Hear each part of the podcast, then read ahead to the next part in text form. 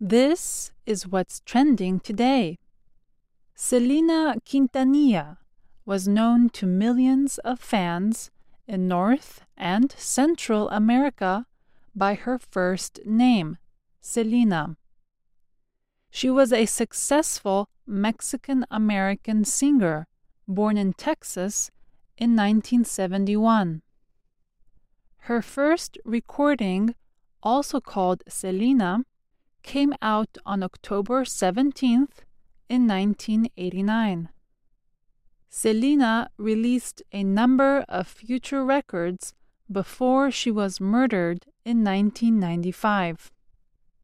One of the albums had a song called Bidi Bidi Bom Bom, and that is the song that provides the soundtrack for the Google Doodle that came out on Tuesday.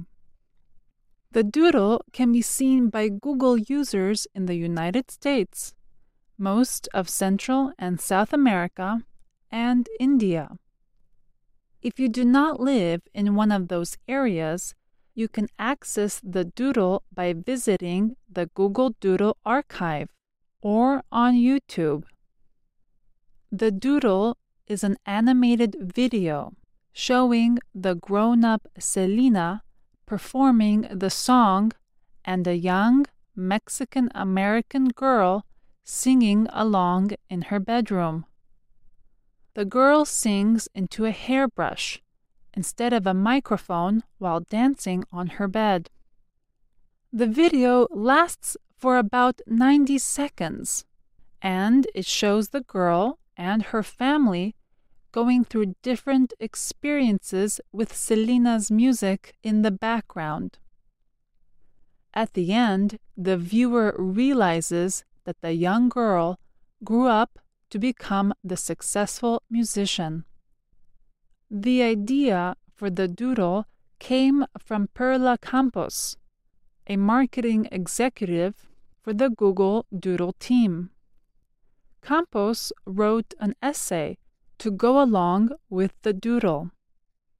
She said, Watching Selena taught me that being Latina was a powerful thing, and that with hard work and focus, I could do whatever I set my mind to. Campos called Selena a role model and a hero. According to Billboard.com, Campos worked with Selena's family to get the details of the animation just right. Thanks to the doodle, Selena was a trending topic on both Twitter and YouTube on Tuesday. Alex Medina is a designer and music producer. He called Selena La Reina, which means queen in Spanish. He called the animation amazing. Comedian Dani Fernandez used Twitter to write that she thought she was not going to cry today. Then she saw the Google Doodle. She posted four crying face emojis.